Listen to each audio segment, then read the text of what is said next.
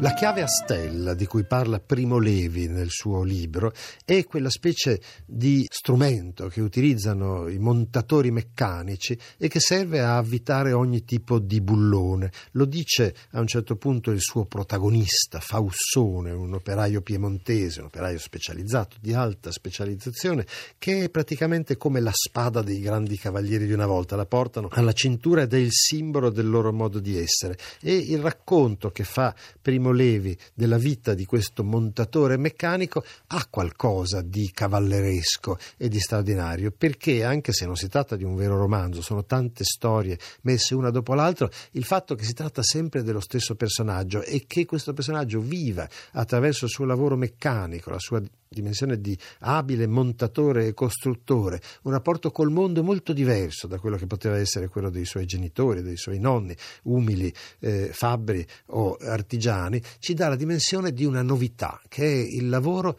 esplicitato a livello internazionale in una dimensione di riconoscimento delle capacità tecniche che una volta non poteva certo superare le frontiere del proprio paese. Bene, Faussone, così come ce lo racconta Levi, è un uomo che vive ovunque, può viaggiare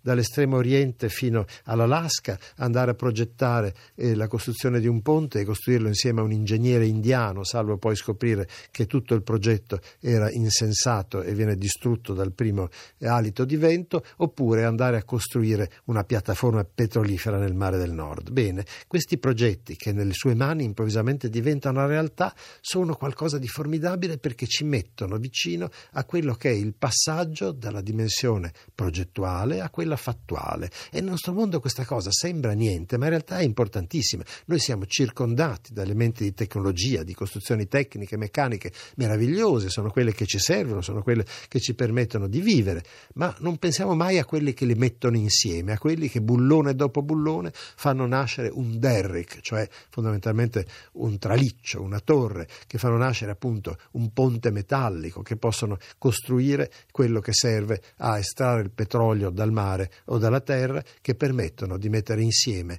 gli strumenti per fare delle macchine che purificano l'aria, l'acqua, distillano la benzina e il petrolio. Bene, questo personaggio non soltanto viaggia ovunque e ha una sorta di dimensione eh, internazionale che lo rende capace di convivere con tutte le culture e in qualunque luogo, ma ha insieme la sincerità pura dell'uomo che viene dal popolo e che ha un suo forte, forte radicamento provinciale, il torinese di via Barbarù, dove Faussone ha ancora due zie dalle quali sbarca ogni tanto quando torna a Torino, che gli cucinano, cercano disperatamente di fargli conoscere delle fanciulle che lui dovrebbe sposare, naturalmente lui dice sembrano tutte delle suore appena uscite dal convento, a me non piacciono però è affezionato a questo ultimo residuo del suo mondo che sono le vecchie zie, ma per il resto è un cosmopolita che si trova a suo agio ovunque e costruisce disperatamente tutto quello che mette sotto perché quella è la cosa che sa fare bene ed è il mestiere di cui è innamorato. Straordinarie sono le cose che succedono quando il suo lavoro viene distrutto da un cattivo progetto, quando quello che è stato messo in opera non riesce a funzionare semplicemente perché il progetto è sbagliato dal punto di vista tecnico e ancora quando pur avendo costruito una cosa bellissima, si scopre che non serve, che non funziona. E poi tornare a casa ogni tanto, sì, certo, però lui parte dal presupposto che parlare con il suo capo ufficio, con il direttore, è una cosa tremenda. Fondamentalmente lui vorrebbe andarsene, vuole sempre stare in giro e malgrado questa sua incapacità di mettere le radici, ogni tanto scopre qualcosa che vorrebbe forse farlo fermare. Per esempio l'incontro con una fanciulla nel meridione d'Italia, lui che viene dalla Torino più chiusa, scopre che esistono delle ragazze ardite, come dice lui, e cioè una ragazza straordinaria che lo guarda con gli occhi di fuoco, fa quello che vuole, è quasi altrettanto libera e disinvolta di lui. E questa cosa contemporaneamente lo attrae in modo straordinario, però lo ingelosisce, non sa se questo debba essere prima o poi la strada per un matrimonio che cambi le cose.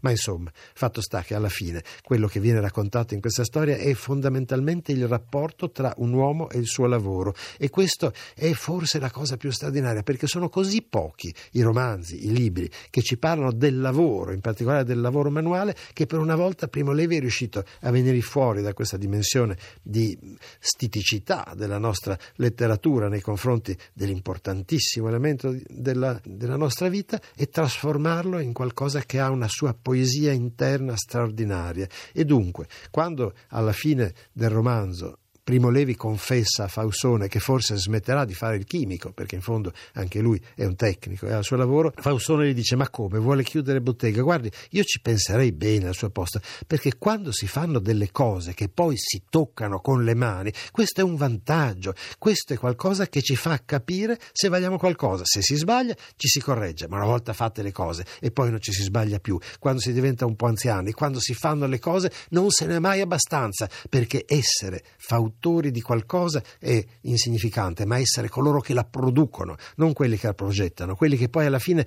mettono in opera le cose. Beh, questa è la soddisfazione più straordinaria che un uomo possa avere. Ed effettivamente qui il rapporto continuo tra Levi, che accetta i suoi racconti, anche le piccole frustrazioni degli errori, i piccoli allarmi, il fatto che i caulaudi non sempre vanno bene e che tutto sommato bisogna riuscire a entrare dentro la vita degli oggetti inanimati per riuscire a capire come faranno poi a funzionare fare e a darci quello che devono essere, si accompagna con questa dimensione tutta umana, il fatto di essere utili agli altri, il fatto di poter avere non soltanto un lavoro ma anche il piacere di svolgerlo. E sul lavoro anche con le difficoltà che poi, dice Fausone, se non ci fossero ci sarebbe poi meno gusto a raccontare. E raccontare in fondo sia per Fausone che per Levi è un mestiere, è una di quelle cose che tutti invidiano perché quando uno è un bravo raccontatore è un'altra cosa, ma il racconto che c'è dentro questa storia che parte parte dall'apprendistato di Fausone nella bottega del padre quando con le mani doveva costruire dei tubi di rame fino ad arrivare ai grandi piloni, ad aver raddrizzato interi ponti,